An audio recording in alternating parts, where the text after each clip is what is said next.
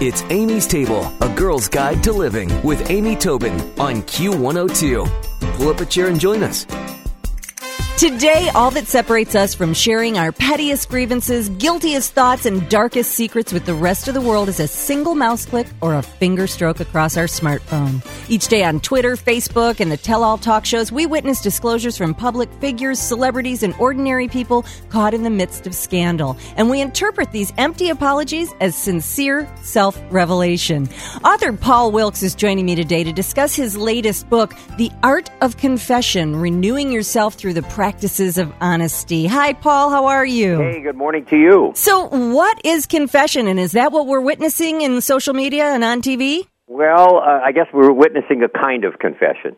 You know, I, I think we have to go on a scale from uh, the big C confession, which is Catholic confession, to uh, the online uh, sharing, uh, Facebook, uh, um, Twitter, which would be really at the other end of the scale. I'd like to come someplace in the middle of that with a small c confession. And this is what I advocate, uh, this is what I write about in the book, and, and I try to practice it in my own life of just personal honesty on a daily basis. Now, I know that sounds so simple and so um, ordinary, but I think it's I think it's really a practice that we've forgotten, or maybe some people never tried. Because I think the reason we get into problems in our lives is that we don't daily take time to kind of reflect on who we are and what we're doing. Let me give you an example. Our friend Eliot Spitzer and Mr. Weiner and John Edwards and Bill Clinton, all that stuff, with all their, all their, with, with their indiscretions. Right. Now, that indiscretion didn't go from A to Z. It went from A to B to C to D. It went like this.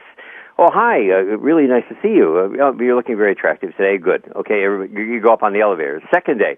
Gee, you really, hey, how about a cup of coffee? Oh, sure. Gee, my wife is out of town this weekend. You can see where I'm going. Yes. And, and that's the way that we get into trouble. We don't, we don't, we don't jump over cliffs. We, uh, we, we, we, we kind of edge our way over and, and we, that's how we get into the problems in our lives in, in not only the sexual matters, but but in our anger management or how we are with our children or how we are in the workplace. And again, I advocate just each day, and I'll, we can talk about this. Each day, taking some time and saying, you know, as Mayor Koch used to do in New York, how am I doing? What kind of person am I? How what was this day about? We, we rarely, rarely do that. So, do you almost advocate that it should be something like a meditation or a workout? Do you start your day with it? Do you end your day with it? But do you think it's something we should sort of look at as like brushing our teeth? yeah, br- brushing our moral teeth. Yeah, that's good, that's or cleaning out those dirty mouths. yeah, yeah, yeah, a little flosser, a little flosser. uh, you know, here, here's the way I think. Here's here's what I do. Each night before I go to bed, okay, I kneel down beside my bed and I say, okay, Paul, when when were you most in line with what you think is the best in you, and when were you most out of line? And it's very very simple. I mean, uh, uh, here's an example. Okay, so the other day my my internet wasn't working, so I called up uh, you know the illustrious Time Warner and the person is there on the other end saying, "Well, you know, the, you, you can take your modem to the uh, store." I said, "Well, what do you mean take my modem to the store? Well, well I pay a hundred bucks a month for this thing." Uh, well, I, you know, somebody can call on for Friday. Friday. This is Monday. I can't wait. To... So there I was. I was there like a like a maniac, um, beating up this guy on the telephone who's just looking at a screen and when the technician is available. Right. And and I caught myself, and I and you know he kept going, and then I I just apologized and said you know, I'm really sorry. I, I you know, I, I'm beating you up, and there's no reason for this. Sure, I can go over to Time Warner. I can take my modem over there. So that night, what I would do, I would reflect on that. See, the Jesuits have a, they call it consolations and desolations. Consolation means when did I feel most in keeping with myself and the best that I am? Well, in that case, I felt the best when I apologized. When the, when was the desolation? When did I feel the worst about what they did? Well, that was when I, you know, um, screamed at this guy, uh, and and there's no reason to do that. So unless I check myself, I'll never change. I'll I'll do more of the of the stuff that is not in my best interest or not in line with the best in me, and less of the other. And so that's that's what we don't have. That's what online sharing doesn't do. Exactly. Well, and also it's easier to um, look back at yourself and make those corrections on a daily basis than if after a year you decide to look back and try and handle the, you know, taking it in the small bites. But you bring up something in the book, and that is what's the difference between a confession and an apology. Now, you apologized to the guy was it isn't that enough, or do you well, need well, to really it, work through it? Yeah, and... yeah, but but then I had yeah I did apologize to the guy. That was all that was needed. I mean that that was appropriate at that time. But then I had to make the confession to myself. Right. I had to really g- g- go deeper because if I just let that pass by, I may not. You know, I had to learn something by that. Yeah. And and see what we see on television more often than not is an apology. You know, the the television cameras are there. I'm really sorry. I've really betrayed my wife and my family and all the people who trusted in me. And you know, we've we've seen all those things. But what they are really are kind of statements of uh, they're an apology uh, they're trying not to get indicted for a crime. They're trying not to have the lawyer that your wife is now calling have too bad a settlement. Right. And and you know it's not. There's no integrity to it really. Uh, you know because a true confession requires a firm purpose of amendment not to do this again. Right. So you know you really got to you know you, there's a cost to this. This is not a no cost uh, way of life, and so you have to uh, say, well, what what what am I going to do about this? And and if you're if you're willing to change your life, then we become the person that we really can be. See, I really believe that. I believe our soul is pure and good, and and that that compass is set on a good path in our in, in, for life.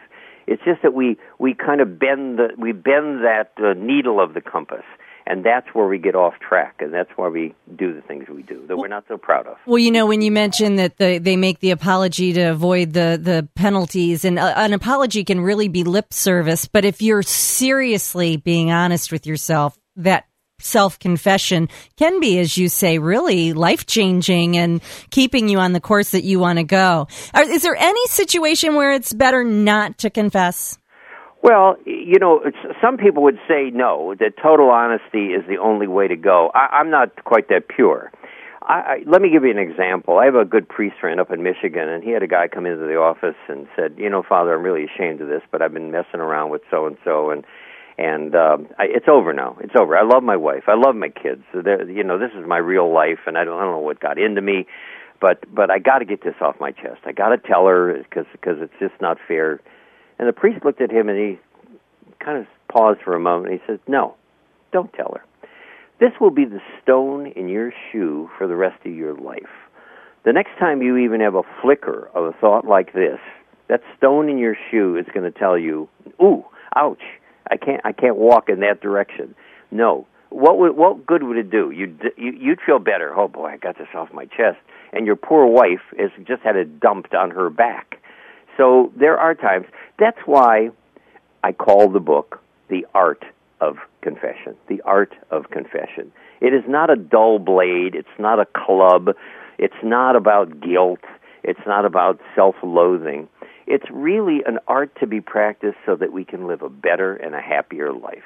Simple as that. It, it makes a lot of sense. And and just as we I let you go today, just send me out with a little thought from chapter 5 where you say praying backward through the day and other helpful techniques to living honesty. Just send us off with something from well, there. Well, sure.